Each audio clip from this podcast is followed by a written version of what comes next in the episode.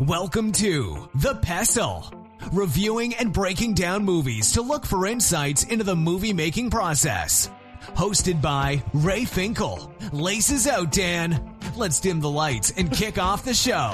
Uh, welcome everybody to the festival. Today's show is brought to you by the Supery. Dry goods for the sophisticated adventurer at the Supery. welcome everyone to the Pestle. I am Wes. And I am Todd. And we're filmmakers. Uh, I do a lot of writing, screenwriting, especially lately, a lot of uh, short films and feeling like I'm in a good rhythm for a, a, feature, a new feature that I'm working on, and all the other things. But that's enough about that. We use it all to do the show. Todd, what are we doing today? right into it. Today we are covering Oppenheimer. Just came out. If you haven't seen this, please pause this episode. Uh, I mean, if you know history, we won't ruin anything, but right. uh, we are going to ruin some stuff. We're going to talk about some stuff. So we don't want to ruin it. So please go pause the episode, go watch some film, and then come back and take a listen. Yeah, yeah. We'll look at a bunch of things. I'm surprised. I think how wide this conversation is. You're not surprised just because you're smarter than me, but we'll, we'll at a minimum look at cinematography, color, black and white, fission versus fusion, um, some IMAX considerations from my perspective, uh, as well as look at some of the story and writing, fast starts, the Trinity build up, the final scene, and as well as uh, some of the music and casting, what goes into that, how it impacts uh, the viewing of the film, and other such stuff and things and stuff. And a quick synopsis of this three plus hour film. uh, it was a good one. The story of American scientist J. Robert Oppenheimer and his role in the development of the atomic bomb. It's directed by Christopher Nolan, screenplay by Christopher Nolan. It's based on the book by Kai Bird and Martin Sherwin. Cinematography by Hoyt van Hoytema.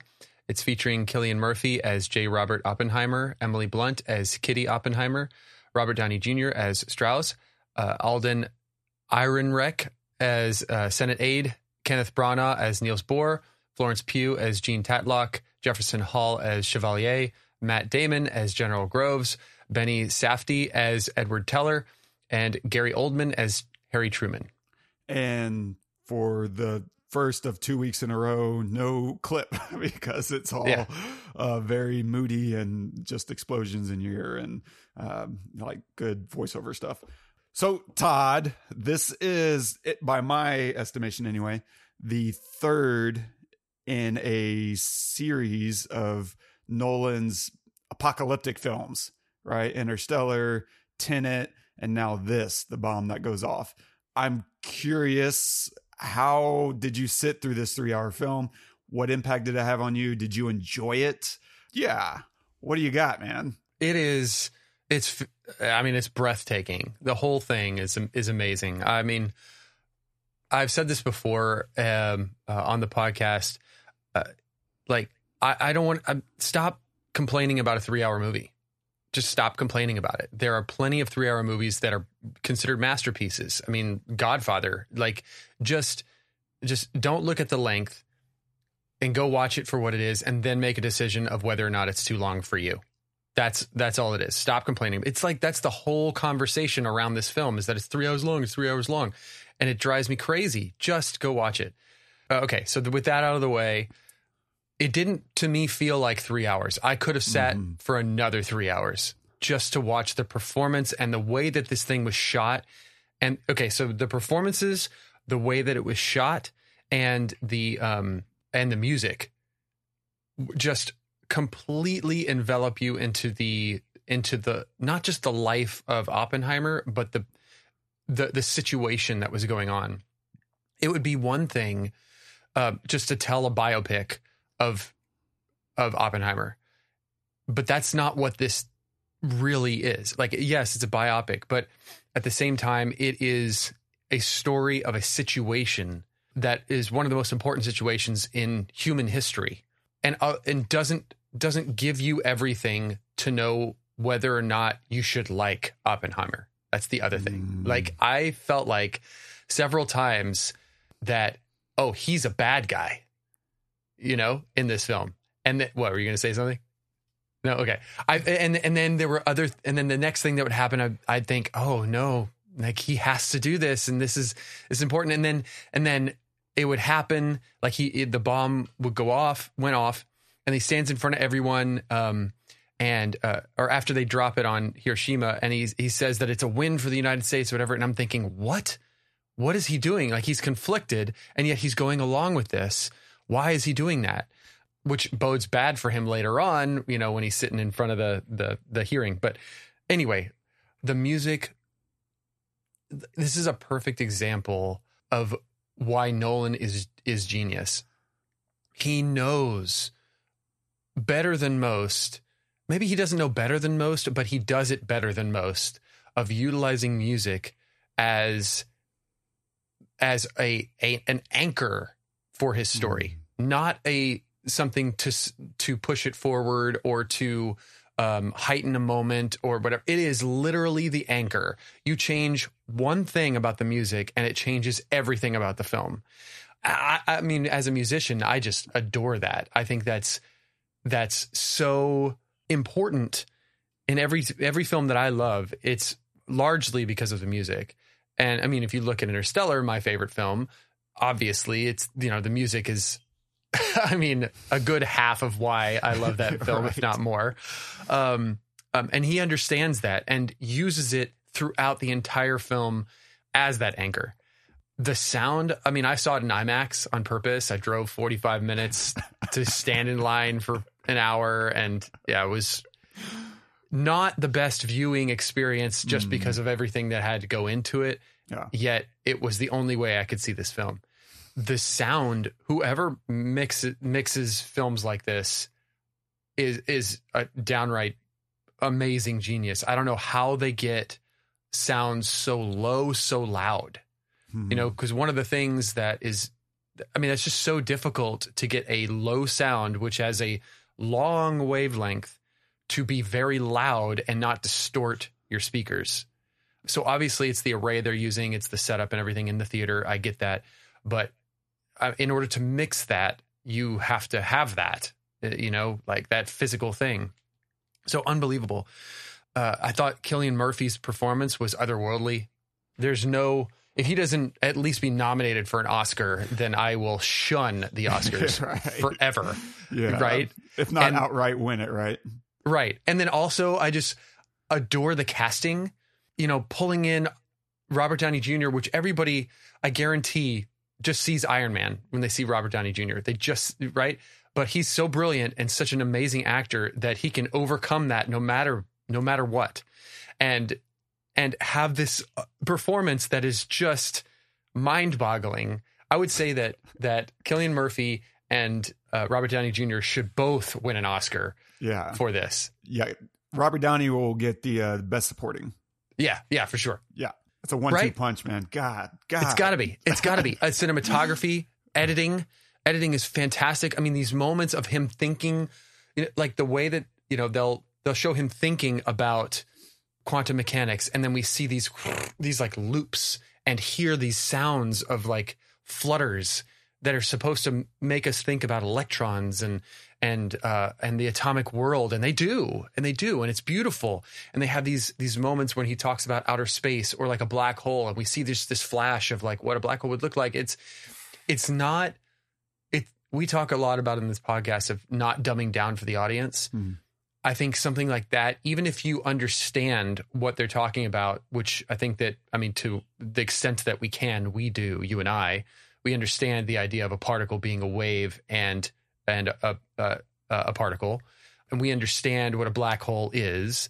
Um, we understand what the effects of it. We you know we kind of understand that just because we talk about it a lot and we love that kind of stuff. But still, to get that that to have those those moments of I'm going to see that thing that they're talking about. You know or they're going to explain this one moment because they're explaining it to somebody else. This this one idea because they're going to explain it to somebody else in the film. Like it doesn't feel too much like exposition in this film. It feels like like it's going along with the necessity of of the conversation in the film but also it is it is to to keep people who don't talk about this kind of stuff um, in their everyday lives involved in the story you know because you can you can watch the story and there's a lot happening. There's a lot of conversations happening. They're dropping names about this, this guy and that guy and whatever, and it's hard to follow. In fact, in fact, I think I need to watch it a second and third time to really. Okay, I'm glad I'm not the only one. You're nodding your head, yes. Uh, to really make sure that I follow everything in that regard, but I could. Meaning, if mm-hmm. I watch it a second time, I could be like, oh, yeah, that's the guy he's talking about. Or, oh, yeah, now they're over here. Okay, that makes sense. I'm glad I watched it a second time. But if I don't know anything about particle physics and, hmm. and I watch a second, third, or fourth time, I will never get that unless it is at least somewhat explained in the highest possible, you know, format. So that's which a, was that, good enough for the first viewing. Like if exactly, I think everyone probably got lost with the names. I did, but you didn't get lost with the physics, which is yes. freaking wild. Right, but that's important because yeah. unless unless you get it unless it's explained to you a little bit the physics, you'll never get it on second, third, or fourth v- viewing because you're not going to go research that probably. No. At least if you haven't researched it before or don't care about it, you won't now. Yeah. You know, so that's the kind of stuff that has to be somewhat handed to you. And I did not feel like like talked down to mm. at all. I, okay, I'm glad you didn't either. Anyway, so th- I'm just going to shut up now because I really want to hear what you think. Because to me, the performances are incredible. The mm, the cinematography is exactly what I wanted for a movie like this. I felt like I was inside Oppenheimer's mind half the time. Just Cillian Murphy standing there thinking is like is like. I mean, I don't know how to explain it. It's perfect. It's absolutely perfect. The conversation he has with Eisen with um, Einstein that we don't hear until the very end, but we do get to hear it. You know, that was one of those things I was like, please, I want to know what he said. I want to know what he said. And then we get to hear it, right? It's it's just great at the very end. It's great storytelling the whole time. And I, I found a um some old footage of uh, a description of the of the Trinity project on on YouTube, and I'll I'll share it with you. We can put it in the show notes. Please. And it's literally the movie. Like this guy from like the 1950s is talking about like the Trinity Project and describes it, and we're seeing some footage of this and that, whatever. It's literally the movie. Everybody laying down with their backs to the the explosion, and the only time they could see is after the first flash, and they had to cover their eyes, and and it, like the the rainstorm delaying the explosion for a few hours. Like all of that is real. That like really happened just unbelievable. I also loved, lastly, and then I'll let you talk. I also loved uh, that the explosion was not the end of the movie. Hmm. The explosion was only a piece of the story, right? And so, so we're watching this movie, waiting for the moment that it explodes, and I could hear a pin drop in an IMAX theater. It, it, it was right? Okay. Mm-hmm. It was like everyone was holding their breath, including me. And I was front and center right there, just like, you know, eyes wide, waiting for this thing to happen. And uh, it was brilliant to have no sound for so long. And then this just loud bang. But that wasn't the loudest moment of the movie mm-hmm. for me. The loudest moment of the movie for me was afterwards when he's walking in to to this this theater of stand this these people, right? And he's about to speak to them, and they're just stomping on the on the the the um the the bleachers. I mean, I felt my bones rattling. And I think that's the story. The story is not the explosion. The story is how he dealt with building the thing. And then after uh, it, it happened, and after he basically felt like he destroyed the world, him dealing with the sound of everyone on top of him. And and I got that. I I mean, I was looking around thinking, does anybody else is anybody else like blown away by how freaking loud this is and how intense this is? It was way more intense than the explosion. The explosion was like a boom and then it subsided relatively quickly. This was just wouldn't stop. It was just insane. It was just nonstop and and and uh, told the entire film in that moment for me. So anyway, sorry. Go ahead. Dude, yeah. I mean, you just dropped a thousand things on my face. Um, sorry. And so, yeah, I think the performances, my God, I could not agree more. Cillian Murphy completely disappears. Um, and you really just see Oppenheimer. Uh, and doubly so for Robert Downey Jr. as Strauss.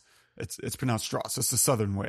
like, yeah, yeah, yeah. Did I little, did I pronounce it yeah, wrong or no, right? I, I, was like, I'm just I, commenting I, on. I know it's not Strauss, which is how it's kind of spelled. Yeah. We normally say it, right? Uh, but Strauss. I love that little clarification at the beginning whenever they're meeting each other. Strauss, uh, Strauss. It's yeah. Southern pronunciation, but he really does. I mean, I see the makeup. Sure, that helps. The wardrobe and costuming. Sure, that helps. But it's his performance. Like you could have had him dressed up as Iron Man for all I care. And I still would have seen Strauss, uh, just because he's doing things with his face and with his mannerisms that are very not Robert Downey Jr. They're very whoever this guy is. And it was just astounding to watch him. I mean, everyone in here is is really fantastic. I think there was only one actor that popped up. I don't know who he is, um, and I was like, "Oh, you need to bring it back a, a few notches here, buddy. Um, he was just doing way too much like face acting. Um, and it was weird. Like maybe that was a really good lifelike imitation of whatever he was doing. But as a film, it's distracting. um, what, when was this? This was, I don't remember this guy. He just pops up, I think, twice in the film and he like is making this face. I think the first time is during the recruitment uh, phase um, mm-hmm. and he meets him and he's I don't know he's making this weird face. Um, and okay. then again later on. But otherwise I man I was just in love with with everyone. We'll come back to you know the casting stuff. Yeah I watched it twice. First time in IMAX proper IMAX format. I think there's this whole you know thing going around about what's true IMAX and what isn't. Uh, IMAX I think is mostly about the resolution and the aspect ratio. It's not about whatever, whether it's film or laser, that that has nothing to do with uh, a proper IMAX viewing. And so there, whatever there are, you know, 40, 50, I, I don't know, a lot. There's there's a fair amount of IMAX films, uh, theaters if you want to go see it in, you know, the the right IMAX format. But I saw it twice, first in IMAX, then in 35, um, and fairly different experiences. I think maybe the IMAX was too intense. Uh, I walked out, my head was rattled for the rest of the day. And I mean, it was intense, maybe too intense. I don't know. But I think watching it the second time helped clarify a few things because it's, it's moving along at such a clip. If you blank for more than two or three seconds, you'll probably miss something. Um, and I think I blanked at one point where I just wasn't a hundred percent engaged with a sentence. And it was like an, a very important sentence.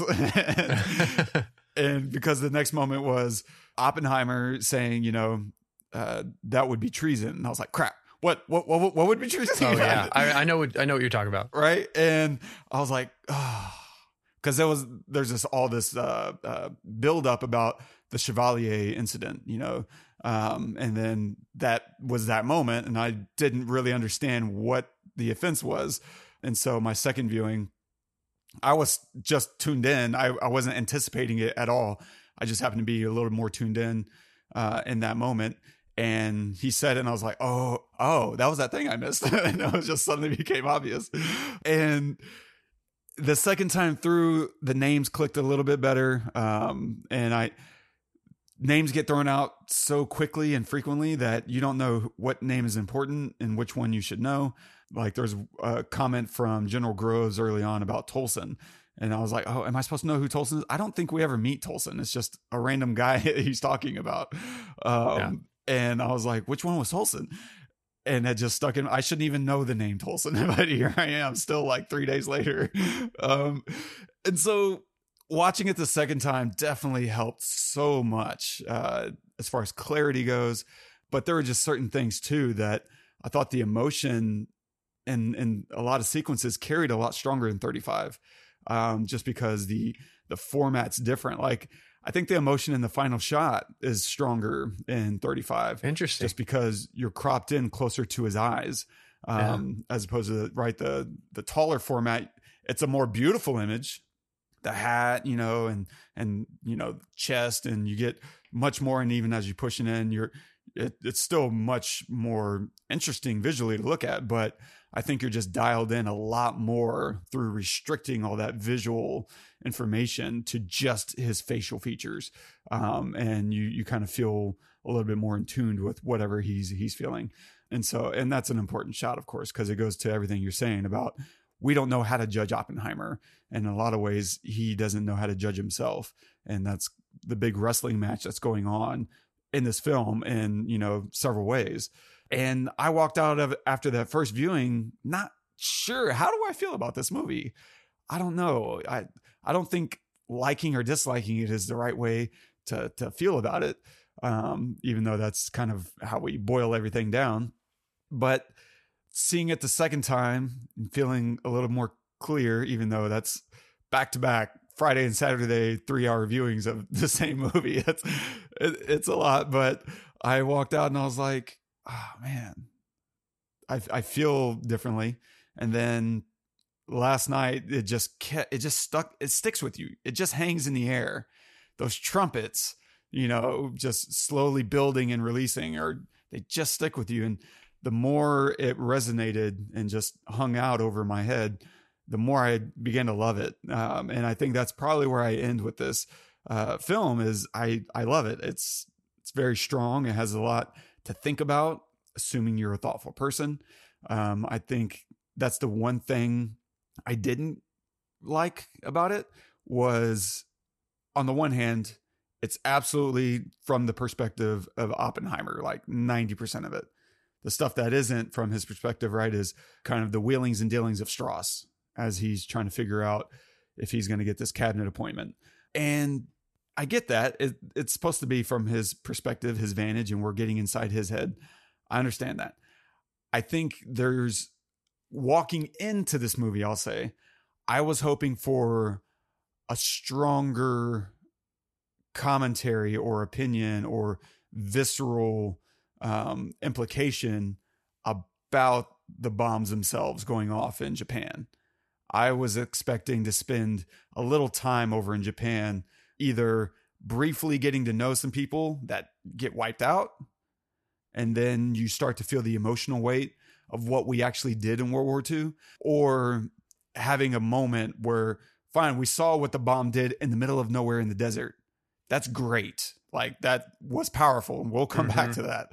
But it's nothing because if you compare that to it going off in a city with you know innocent you know men women and children that how do you even compare those two you don't you don't compare those two at all yeah. and the only way you can really see that is to see that um, instead we saw the the bombs going off via the radio in the hallways of los alamos uh, which is you know i understand the importance again of seeing how scientists are reacting to their work being used um, in destructive ways.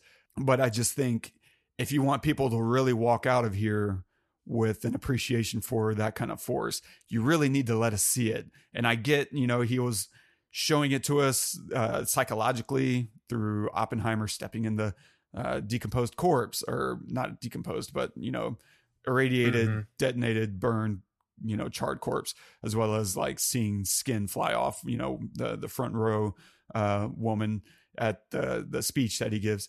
Like that that's all good. I'm just I wanted a stronger judgment if I'm completely uh, yeah, honest. I can I can see that for sure. That's that's really interesting. I never thought about that. Yeah. Uh, but that aside, you know, and I and the reason I want that is because I think there's a lot of people who have no ambiguity over what we did in World War II. And if you have such strong moral clarity of, of what we did, I don't think you need to be in in charge of making those kinds of decisions. Mm-hmm. It shouldn't be super clear cut. It should be um, not just well, we did what we had to do. That's not enough. It's not enough to destroy whatever fifty to hundred thousand lives. You know, more uh, almost two hundred when it was all said and done. That's that's it's it, yeah. You, you need more than you know a little guilt. You need to really feel the weight of what you're doing. Um, and of course, we feel that through Oppenheimer a little bit. And I appreciated that early on. He was trying to think about it in very reasonable, rational, scientific terms that if we just demonstrate it, demonstrate the power to them that we have, they'll back down. And, you know, he immediately gets overridden by Groves, like, nope, we they need to see this demonstrated all right in their cities. They need to feel the loss. And that's the only way. And then we'll do it again. The second one's to ensure them that we can keep doing this as long as it takes for them to back down. Like I, yeah, I, and then from there, Oppenheimer suddenly, what do you do? You've already built the thing, or you're on the cusp of it at that point in the film. And yeah, that's, there's a lot. And so that's yeah. Kinda, I, I mean, because at that point, Hitler was dead. Yeah. You know, the whole point for, of him building it was so that the Nazis wouldn't have a bomb. Well, Hitler's dead, and that part of the war is is pretty much over. So you had the it was that was interesting because then you had these people you know meeting about like okay well that the war is over or the war with Germany is over so we should stop this or whatever but he persisted saying saying basically saying somebody's going to develop this. It needs to be us. Mm-hmm. but why does it need to be us? Are we the policemen of the world? Or who's going to yeah. why are why is the world going to trust us with this over anybody else? And so when i saw that i realized oh this is not just a story of this guy who had to build this thing so that you know we could win the war. It's it's it's he was he was on a mission to get this done. And and uh, so our war with Japan, like the the the issue with Japan, like that was not something that was discussed at all at the beginning of the film. Had, Japan had nothing to do with anything. It was all Germany and Nazis and mm-hmm. and everything. And then when that was over, it's like, oh, why did we continue going? Oh, he pushed it forward. Okay, I mean everybody did, you know, like the yeah government did, but he supported that, pushing it forward and continuing the the research, continuing the development. And there were several times where he could have stopped and he just didn't. You know, so I just, I was like, I, at the end of it, I thought, is he a good guy? Is he a bad guy? I, I don't know. And that's why they end with that shot of him just sitting there thinking, am I a good guy or a bad guy? like, I don't, I don't know, you know, but uh, there's several points in the film where, where, you know, um, Kitty would, would you know, she was so, so strong. She was just telling him, fight, fight, fight for your, fight for yourself, whatever. And he just couldn't because I think that he just hated himself in ways where it would feel bad if he fought for himself. But at the same time, he had, he knew he had to live with himself. So it was just this massive war. It was such, told in such a good way. But that's a great point about not seeing over in Japan, not being there, not getting that feeling of when it, even if it was just like a a few seconds or just yeah. a minute, you know, yeah. it would have been very impactful. It wouldn't take much, you know, just to have someone, you know, a mom and a dad at a grocery market buying something and then nothing, right? Well, look, I'll run through some notes and then jump in. I feel like this is going to be more conversational um, than anything else. But as far as cinematography goes, I love the use of color versus black and white because my first time through, I was like, oh, this is clearly, you know, the future is in black and white and the, the past is in color. And that's not so simple. I think Oppenheimer is in full color and Strauss is in black and white, colorless, stark, just the same as his McCarthyist views, right? Um, it's just this world where everything is so clear cut and lacks any kind of grades of in between. And it's also painting this picture of fission versus fusion, because that's how he labels it at the start of the film fission is color, fusion is black and white. And that's also kind of the start of like TV and broadcasting, and it carries us into the Cold War. And I think those two things are very interesting. My perspective of that is fission, you know, technically speaking, let's define them both. Fission is the splitting of a nucleus into two, uh, and fusion is combining two nuclei. And of course, fusion far more powerful, right? Um, and they they touch on that in the film. Now, if you're going to look at it metaphorically, I would say fission is Germany versus America, right?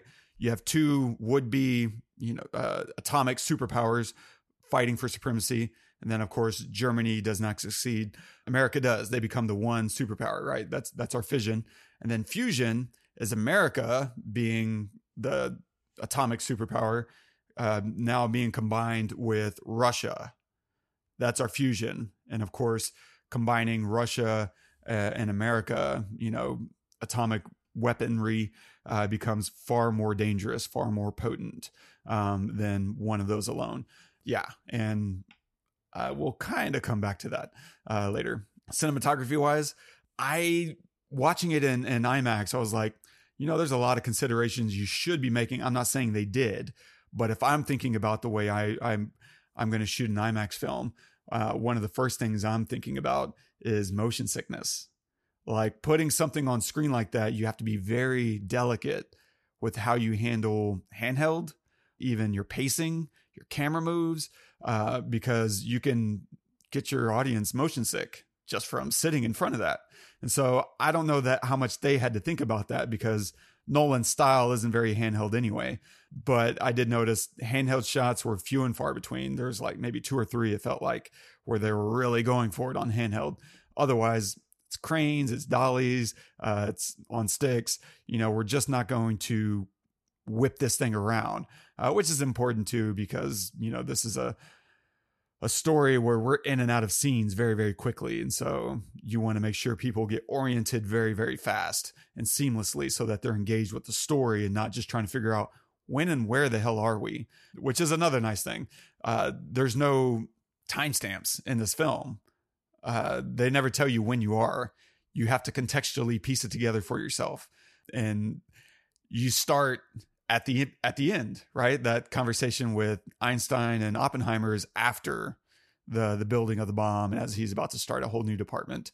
And you have to realize and start to piece together based on what's happening within the world because it's not really until they announce Germany's invaded Poland that you're like, "Oh, I know exactly when we are now and I know what to anticipate. Crap, here we go." Uh, then it becomes very, very clear and obvious. Other things for for IMAX, of course, is the way you frame it for cropping later on. You're not just shooting for IMAX, right? This is going to live in multiple formats, all the way down to some asshole's cell phone. Uh, don't watch this on your cell phone. so, yeah. but you know, you're aware of your cropping, um, and so you want to get a good shot for IMAX as well as for later consideration in 35.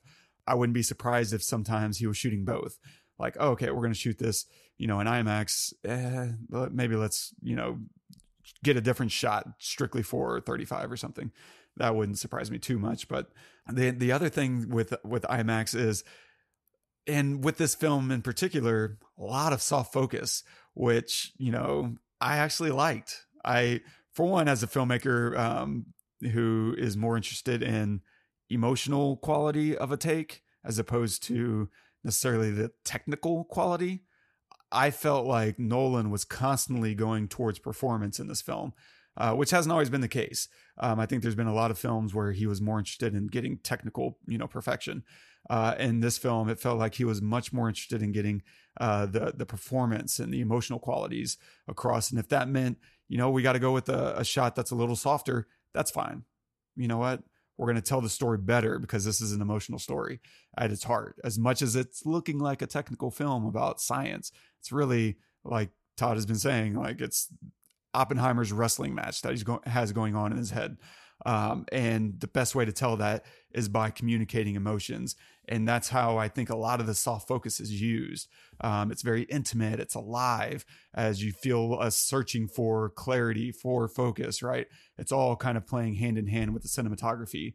Um, which is beautiful. Of course, the other thing is shooting on IMAX in this large, large, large, larger than life format probably harder to pull focus uh, because the depth of field is so much shallower when you start to open up the lens. That's just the nature of the larger the format, the the narrower the depth of field gets as you get you know wider um, apertures. Yeah, so a lot going on with cinematography. Uh, story and writing wise, uh, very fast start. I thought that was really important, right? That the cutting is very quick, visual effects popping within the first, you know, two, three minutes, you're just in it. A lot happening. Uh, and I think that's important because you need to create a lot of momentum and visual interest in order to grab everyone's attention quickly. If they're going to be here for three hours, you want to make sure you don't wait two hours to get their attention. Um, there are some films that work really well that way, uh, and that's fine. Not this film. This film, you need to be completely engaged or else you're going to check out. If you if you skip that first 5 minutes, you're done. This is a slog. But if he can get you in the first 30 seconds, now he's got you and you can understand and follow the story much easier. Yeah, it's just a difference between kind of the slow burn, right? Works for some things, but it's better for this, you know, to pull everyone in immediately. Uh, a slow burn will be uh, a fast death in this kind of uh, movie. Exposition, I don't have much. I, there's just one little simple thing that I was like, that's smart. I, I don't know if they did this at Los Alamos or not, but it's a good thing to do for the film, which is the use of the fish bowls, right? And marbles. Great exposition. It's very simple. It's a quick visual reference for how close we are to seeing the bomb. And so every time we we cut to that stuff, we're like, okay, we got time. We can take a breath. it's not it's not time yet. But slowly those things start filling up, and you're realizing, oh man, that, they're they're getting there. Uh, and then of course, once those last few marbles hit, you're like, okay, when? And then like the tension starts to build and you start to just anticipate when is it happening? When? And then they start building the the scaffolding right for the bomb. Uh, and you're just like, oh God. and everything around that uh, is just pins and needles because we know the outcome. We don't know the process. And so there's so much tension that you can utilize in that. And so the buildup of the actual Trinity test is really cool because it's just laden with suspense, right? It's almost two hours, 10 minutes ish before we finally see the bomb go off. And it's just this heart pounding setup uh, because the uncertainty has been made so clear, articulated in so many scenes. Of course, we, the audience, know the world doesn't end. What we don't know is if anyone actually gets hurt in the process.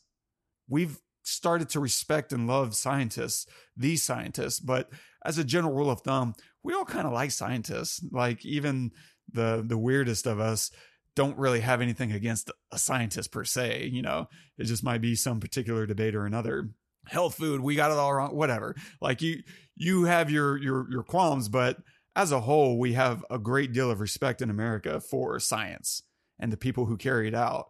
And so the idea that these guys are about to get, you know, melted is like, I don't want that. like, uh, and so we start to see, you know, the sunblock get applied, eyeglasses, instructions to only look through the welder's glass. And then, you know, at the last second, the scientist runs out to see it for himself. We have no idea if someone's going to get blinded, if they're going to get burned, they're going to get cancer or even just flat out melted. Like we don't we don't know what's about to happen. And every little risk that someone is taking we're like what's going to happen to them? This guy's not putting on anything. He's just looking through the the windshield. And that little comment from um, uh, teller is uh-huh. like uh-huh you know what's going to stop the glass? You're like oh yeah. god i don't know what's about to happen.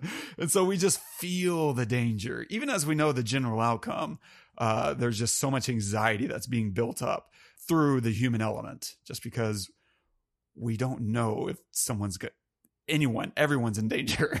Uh, yeah it's just a beautiful execution because the only thing we really know from atomic testing is that little house getting shredded. Like everything else is just mushroom clouds in the distance. Yeah. And so the final scene uh, let's let's talk about that that whole conversation with einstein um, because there's this really great setup where they're doing that i don't know what to call it uh, little mock trial the little hidden uh, agenda room um, with Robb and whatever uh, Roger Robb. They they have that line that question. I it was either there at the, or at the trial i forget which one where they they ask him when did you first have doubts about the use of the H bomb? And his response is something along the lines of, when it became clear we'd tend to use any weapon we built. That's saying a lot. And I think that's critical to understanding what's going on in his head at the very end. Because we have that little exchange between Einstein and Oppenheimer, right? And he as Einstein's turning to walk away, he he throws out the, the the memory, right? Do you recall when I came to you with those calculations that said we could start a chain reaction that could end the entire world? Einstein's like, yeah. He's like, I'm afraid we did. And then we hold, right? Oppenheimer's eyes are closed, and we're watching um, missiles launching, armed with atomic weapons, explosions, the world chain reacting into fiery hell. This is all a callback to the start of the film, the things that Oppenheimer was imagining as a young student, that came to pass, right? Visions of physics and how the world truly operates underneath it all. And now, with his eyes closed, he's wrestling with his imagination once more, right? The same imagination that he and other scientists, as they said in the film, can see in their head. We can imagine. We don't need it demonstrated to understand the grave reality, right? But now he's got these fears that that same imagination is not enough to prevent world powers from using the weapons that we've built for them. Because he knows military governments, they just want to use the things that get built. That's just how they operate. Why why use the hammer if you're not going to use it? Um, I feel like we've seen that mentality time and time again, uh, publicly spoken um, by government officials, whether it's military or you know congressional.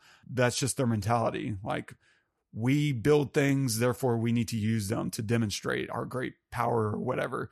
Like, and so he's closing his eyes, imagining this this nightmare scenario because throughout the film we've seen chain reactions.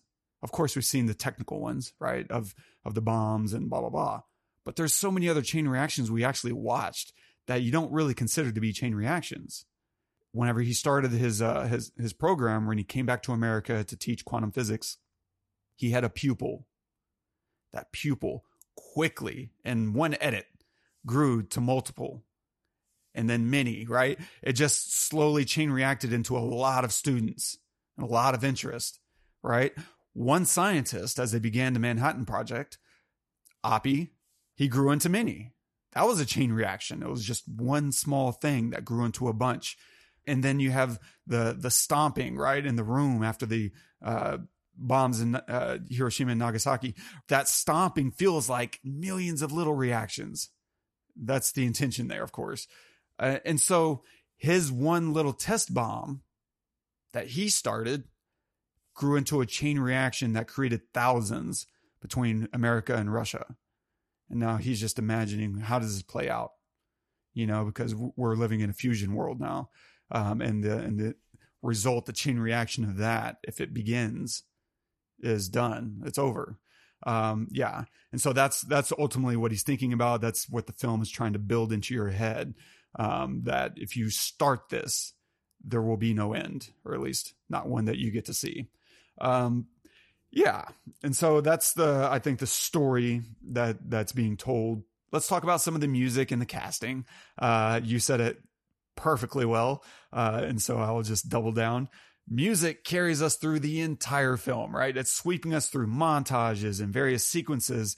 It gives us a sense of breathless pace to keep us engaged and feeling every moment is significant, right? Everything that's happening. And it's important because, like you said, if you strip this thing away, that's a rough one to get through. But with it, it's carrying us and it, it, it makes it feel a lot lighter than it actually is. And it's, it's just important to keep the audience tuned in and, and engaged. Um, but it also is doing something else because, because of it's it present all the time.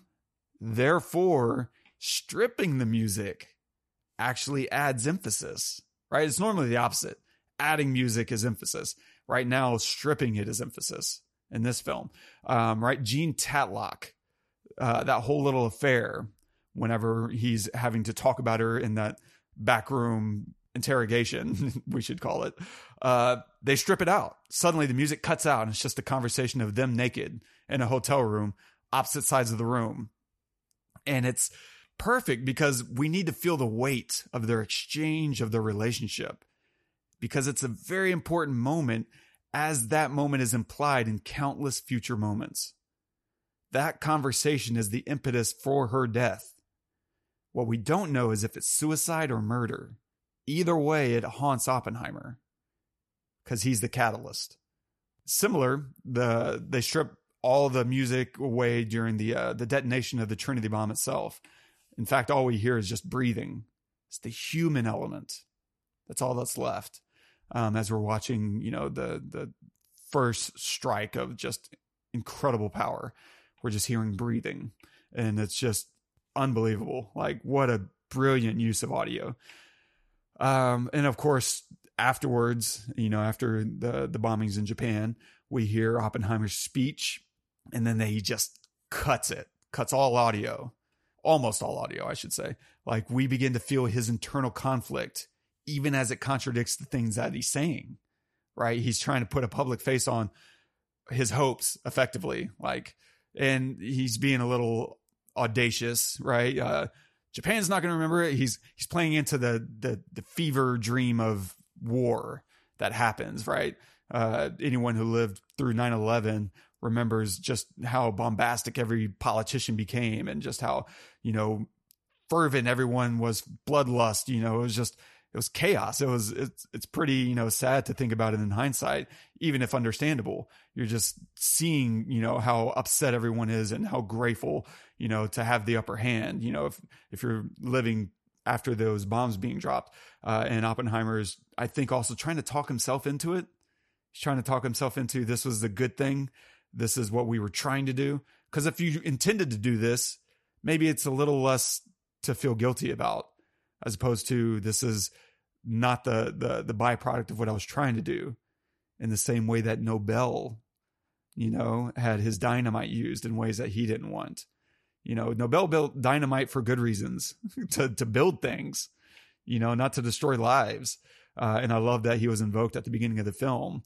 You know, uh, I, I, plan to win a, a, Nobel Prize. Nobel invented dynamite. Um, I was like, yeah, well, here we are.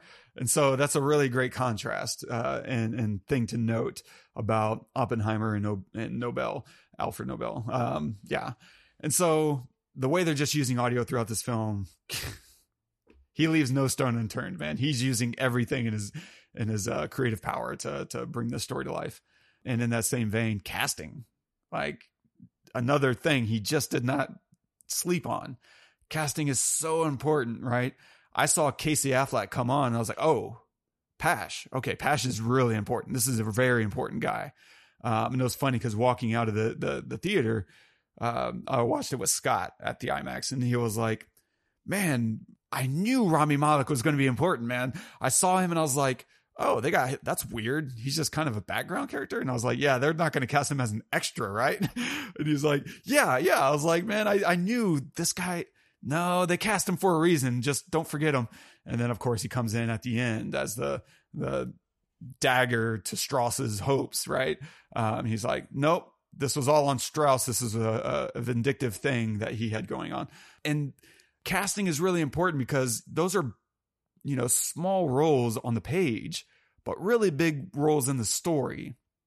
And therefore, you need to cast big names um, because just seeing those actors in quick supporting roles tells us to remember them. It helps when they pop up or are referenced later to, to recall them in our mind. And it's crucial in such a complex drama to be able to instantly parse names and faces to help understand the stakes and payoffs. Uh, but it's also important to not cast someone too big for a supporting role, right? Now you want good actors as the Synod right? The guy that's uh, next to Robert Downey the entire film. You don't want to cast Casey Affleck in that role because now you're almost putting too much importance on that uh, on that role. Whereas if you cast Alden Ehrenreich, like he's a really good actor, but not so good that he's a household name, therefore distracting from the purpose of his role um, because if you cast someone too big for that role, suddenly you're just waiting. When's your moment? You're going to have a moment. I'm waiting for what it is. Uh, and so casting is really delicate. It's a balance. And I think Nolan did a great job, as well as whoever the casting director, to, to find great supporting actors that are just really good actors. But I also loved for me, there's certain actors that I saw coming in that I was like, oh, I'm so glad to see them in a in a good drama, uh, like Josh Peck. Uh, I think he's a really good dramatic actor. I don't like him in comedy. I think he just does not work for me in comedy, but my God, does he work for me in dramas? Uh, similar to like Adam Sandler, right? You know, like you see him in a drama, you're like, man, that's going to be good.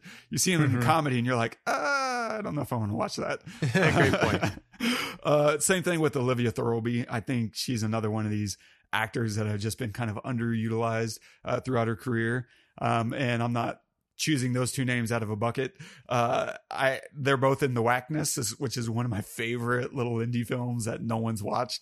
Um, I just love that movie and seeing them together on screen, even if not necessarily uh, doing lines together uh, was really fun for me. Um, but this movie is just laced with incredible talent uh, that just aren't household names yet.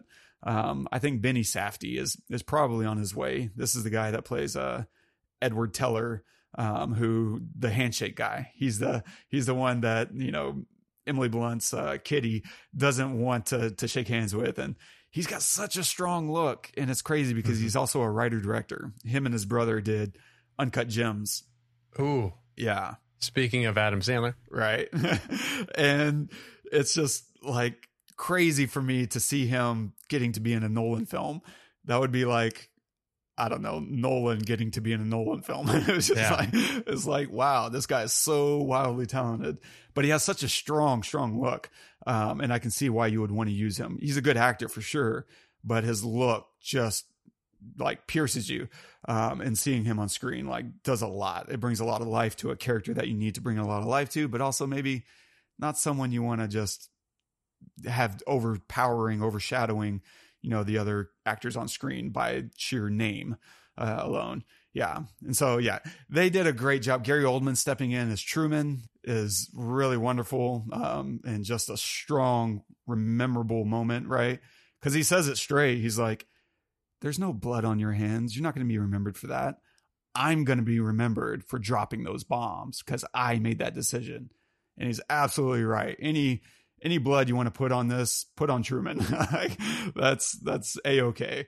Yeah, I don't know. That's that's kind of the the things that I noticed. I think you know there's probably a thousand other things uh, to to point out, but what do you what do you make of all that, man? Um, yeah, yeah. Um, uh, so speaking of the the music, so the guy who scored this film, he scored Tenet too, which is really interesting like you know because I just think Nolan has had such success with uh with um uh, what's his name? Hans Zimmer uh, yeah. thank you. That God, guy that dude. With that guy with Hans Zimmer that um it's just interesting that he's you know going back with somebody that he he used in a film that was less received yeah, I guess lower received.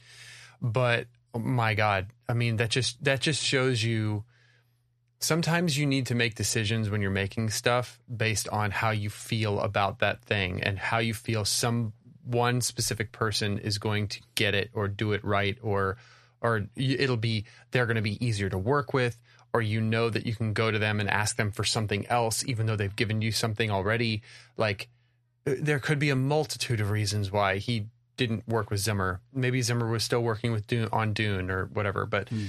but this guy I mean, I think he took a long time to write the music, but he recorded the entire score in five days.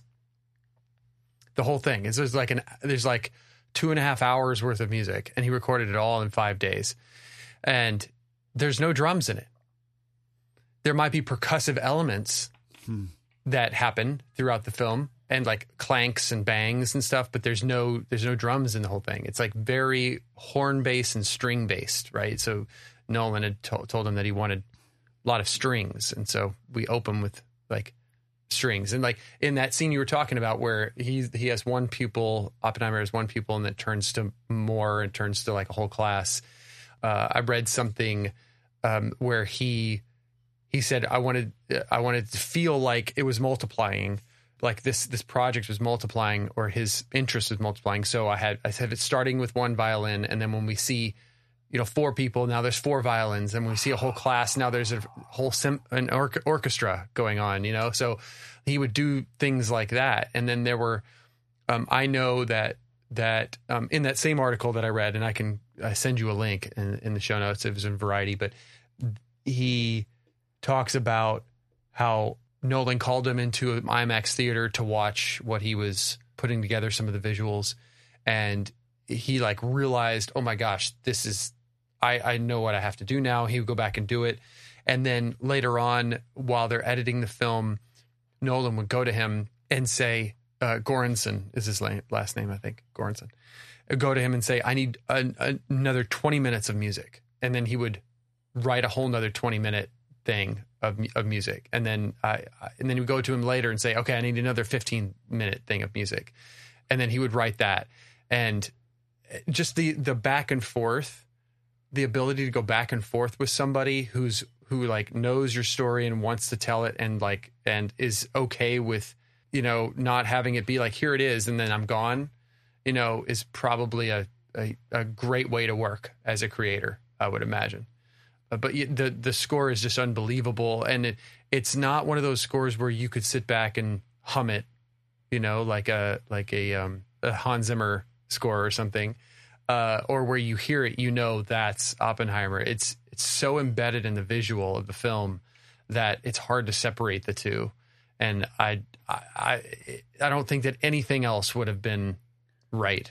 You know, I mean, I say that. Of course, there's probably something else that could have been right. Who knows? But it just felt so ingrained in it and and correct. It was just just absolutely beautiful. Yeah. Damn that's fascinating. I mean, that's genius. Uh, the the idea of starting small and then building up to a full orchestra, uh, yeah. just to reinforce not just visually but thematically um, what's going on within the film. Uh, God, I mean, look, maybe that stuff doesn't make a hill of beans, but I think just having an approach that speaks to those things can make an impact. Uh, whether or not it does, did in this case or in every case, uh, I think just having that kind of mentality that says, what is this film about? What is this scene about? How can I layer that in my thinking about whatever I'm doing? Whether that's set design, wardrobe, music, cinematography, uh, the lighting, right? What if they went from one light to multiple lights? I don't know. But thinking about those things is just an avenue to a creative process that gets you to a result. Sometimes, whenever you're looking at a blank page as a writer, it's hard to know what's the right first word. And having an outline, playing some word association. For me lately, I've just been writing short films to help me get into a process. Punch the keys, and you know, just to feel like this is going somewhere. I can get some momentum. And now here we are. Like just having a starting point that points you in a direction can be super super useful. Now in this case, I think it did. I think it did pay off, but uh, that's again that's just an opinion. Um, it's not supposed to be objective. Uh, I I just as a matter of creative process really value and and love that approach. Uh, yeah, very cool, amazing, nice. I last thoughts, man. I don't know. I could I got a lot still in the tank, I guess, but no, I mean that I think you said it all like had some great points um, about little things that could have been maybe a little bit more clear, but like like how great ninety nine percent of it was, and just I don't have anything to add. I, I, think I said everything I wanted to say. It's it's it's a masterpiece in my mind. I think it's just absolutely amazing. I I want to watch it again. Three hours long. Who cares? Just go watch it and enjoy it for the story that it is, and uh, yeah, immerse yourself. And I want to come back to that because the first thing you said was about the three hour runtime, and I completely agree. Like, yes, uh, this could have been too long, but of course, the proof of the pudding is in the eating, right? And so you watch the film and you're like, I get it. I get why this needed to be three hours long. There are so, I was on the edge walking in. I was like, is this three hours because it needs to be three hours or is it that long just because he got lazy in editing. And there are so many films that I think are running into three hours now that they're just being lazy in editing, whether that's editing the script or editing the footage um, and tightening it down. I think there's this kind of buffet approach of more is better. And it's like, no, a better story is better. And if the story demands to be, you know, three hours, then great, do that. But if it's not, if it's not helping tell your story, then you need to trim it back. There's so many films that I've watched over the last two, three years. And as much as I appreciate filmmakers willing to, and distributors willing to go into this longer runtime, it just feels lazy. It, a lot of the, these longer stories are just being very, very lazy in their approach. Um, and they're just, they don't know how to tell a tighter story. And it's one of those old adages of, I forget who said it, but I would have wrote you a shorter letter, but I didn't have the time. Mm. Right? It takes lo- longer to write something concise than it does to just say a bunch of things all at once and and go back and edit it or to sit and think about what it is you really want to say and just write that. That's all very time consuming. Just spitting for, you know, three hours doesn't take very much. You can let the scene run long. You can, you don't have to think about what's important, what's not important. You just throw it all in there. And there's a lot of director's cuts that aren't very good, but that's not every director's cut. Some director's cut, I'm like, the studio did you a disservice. For me, Kingdom of Heaven, director's cut, far superior to the the theatrical cut. Um, they're just two different stories. And it's crazy because it's whatever, 20, 30 minutes extra, uh, but it changes the entire movie. And you're like, why are y'all doing this? Um, tell the right story. It doesn't matter the runtime. Just tell the right story. And I, if I were to edit, I couldn't edit this movie. I would have to rewrite this movie uh, in order to make it shorter uh, because everything is very puzzle pieced in, in um, and it's telling a very specific story. And the only way to get around that is just to rethink the structure of the film.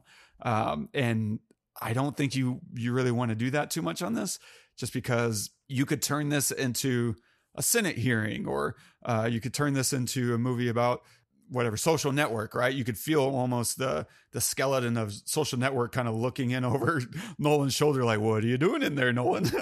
um, because it feels very intercutty, right, with uh, these important things that call back to the things that they're referencing, and that's all interplaying perfectly. Uh, and if you don't do it in this way, then you get into a very tedious thing because this way you get to just go to the important parts and you get to fast forward through the past. You get to fast forward through the, the hearings. And if you don't do it this way, then you're having to set up the hearing. You're having to set up the stakes within the hearing itself uh, instead of using the hearings to set up the stakes of the scenes you're going to go and revisit. Like that's mm-hmm. all interlinked perfectly and well thought out in, in the structure. And if you wanted to do that other version, you just really need to do a mini series, like a limited HBO series kind of thing. And then that's a different result. And I'm sure that's still really compelling, um, but not going to fit into the format and kind of the push and the emotional weight that you feel in one sitting, sitting through this thing. Yeah. That's my final word. Awesome. For now. For now. Um, For now, yeah. What are you going to recommend, man?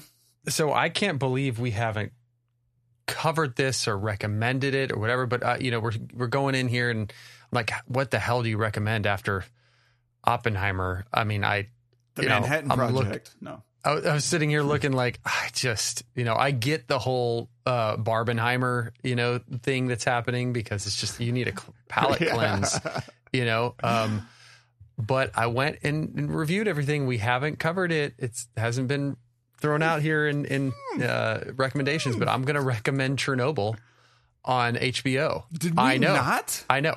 Do a search. Do a search on our sheet. Holy crap! Yeah, yeah.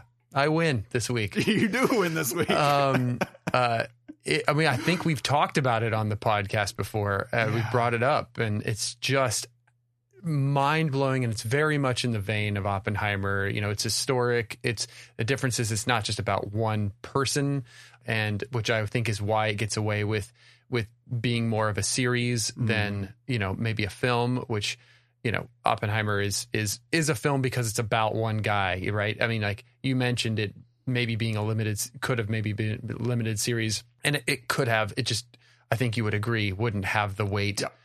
of of being a film. Yeah. Um, it needed to be a three hour film.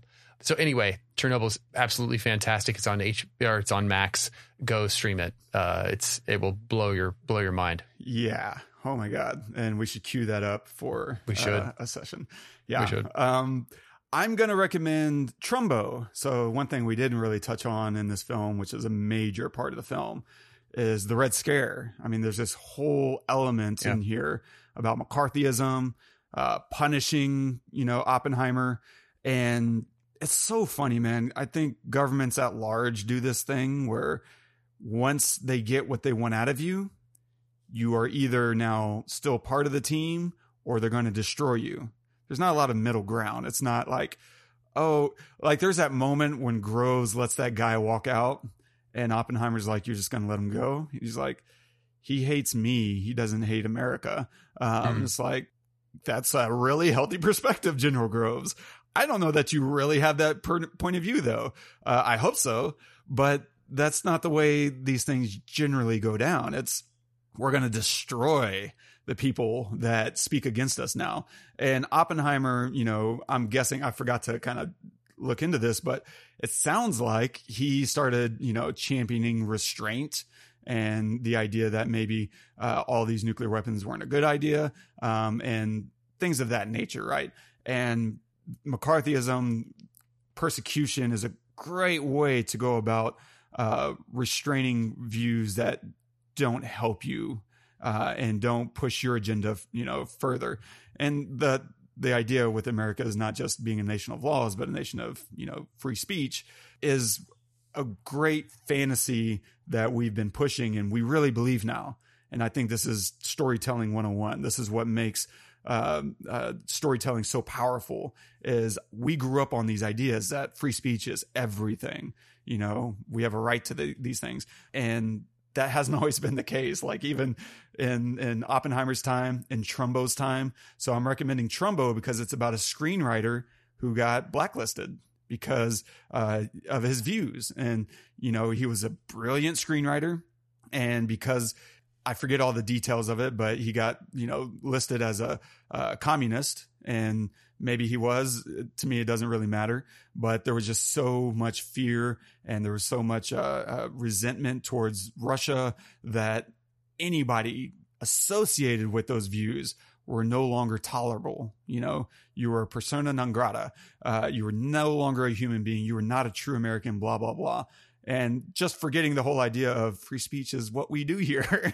you know, we it's all about tolerance uh, and my fear. And I think Trumbo is such a good film to watch now, just to remind people that not everyone understands the way tolerance should be carried out. Sometimes, even least of all, the creative community, because it wasn't just the government doing that to them to mm-hmm. to Trumbo, it was artists artists were participating in this. And so right now, as you look at society as a whole, don't forget just because you think you're on the right side doesn't mean you should be intolerant of people who think differently than you. Um, and if you're not capable of sitting down and having lunch or dinner with someone with radically different views from yourself, you might be doing it wrong. Um, yeah. So Trumbo, actually a really good film. It looks very dry, but it's actually incredible. It's Bryan Cranston. Do you need another reason? It's Bryan Cranston. go. uh, yeah, go watch it. I, I, I loved it, and I think it uh, is a really nice avenue when you're thinking about all those things of uh, what Oppenheimer was going through. Yeah, stay tuned for next week. Um, I forecast a really fun mission where we go into Mission Impossible Dead Reckoning Part One. Yeah, we already recorded that, and so uh, anything you hear this week in light of next week or vice versa. I don't know. Uh, I'm, I'm my linear thinking is is destroyed after Oppenheimer. so, yeah, we're having a Tenet moment. Yeah, that's right. we are. Uh, if you're enjoying the show, don't forget subscribe, review, uh, leave us notes, something you want us to talk about, things you find interesting. Uh, we'd like to hear about those things. Shout out to Uva for dropping some notes on the last few episodes, uh, Apollo 13, and of course, uh, Run Lola Run. Thanks, man, for for contributing to the conversation. And if you want to comment on this episode in particular, uh, feel free to do that at thepestlepodcast.com slash Oppenheimer. And our quote of the day today, this is another thing I loved about the film. We see all these like really famous yeah. scientists, and I'm like, oh my gosh, Niels Bohr. Yeah, this is amazing. uh, uh, it is, was just so fun. Anyway, uh, so our quote of the day is from Niels Bohr. The opposite of a correct statement is a false statement, but the opposite of a profound truth may well be another profound truth. That's that is absolutely incredible. Did he really say that? That know, is right. I mean, for, for for like someone so analytical to be so proficient with words, yeah. so poetic mm. is like is unbelievable, right? That is that's poetry right there. That's not just science. You know, that is that's political, that's humanitarian, that is that's uh it's just human that's uh, unbelievable. It is. I mean, I guess it does make sense when you study the universe and its inner workings, right? And you you you do experiments and you come to decisions or you come to to um, have hypotheses about the way the universe works. You find some work and some don't. And I think that it throughout your life or throughout like history, very few people ask a question and then experiment to find an answer and are honest with the result of their experiment, right? I mean, that is in itself is a definition of a scientist, right? And so if I'm sitting here and I'm saying, I think this, I just go on with my life thinking that, right? But a scientist is going to go and, ex- and say, I think this, and I'm going to try to make this happen, or I'm going to try to prove it. And then you find something else, or you find an opposite truth, right? Which also in itself is a profound truth.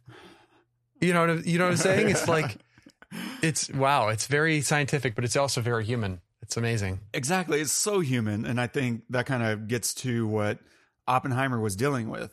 On the one hand, you have a country hell bent on evil purposes trying to develop a weapon that could end everyone.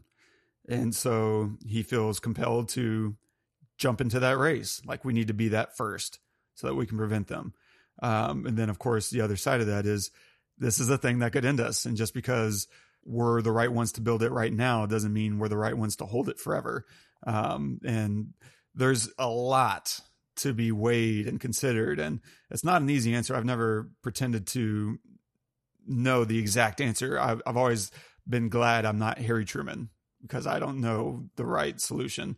My instinct is a demonstration's better than immediately killing 200,000 people. But at the same time, that wasn't on my shoulders. And so uh, I respect that it's not an easy thing to weigh and to do. I'm certainly glad no one's used one since. Um, and maybe in that way, Oppenheimer's wish uh, did come true uh, because we did get to see it used. No one has wanted to do it since. Like as bad as things got between us and Russia, as us, you know, between us and China, like no one said it's time. It's time to drop one of these. Nah, you know, maybe mutually assured destruction is a, a pretty good deterrence after all. Hopefully, and hopefully it continues to be. Um, of course, a, a, big fear is the longer we go since the last time it gets it, it got used, the the more tempting it becomes. The more you forget the devastating power of it.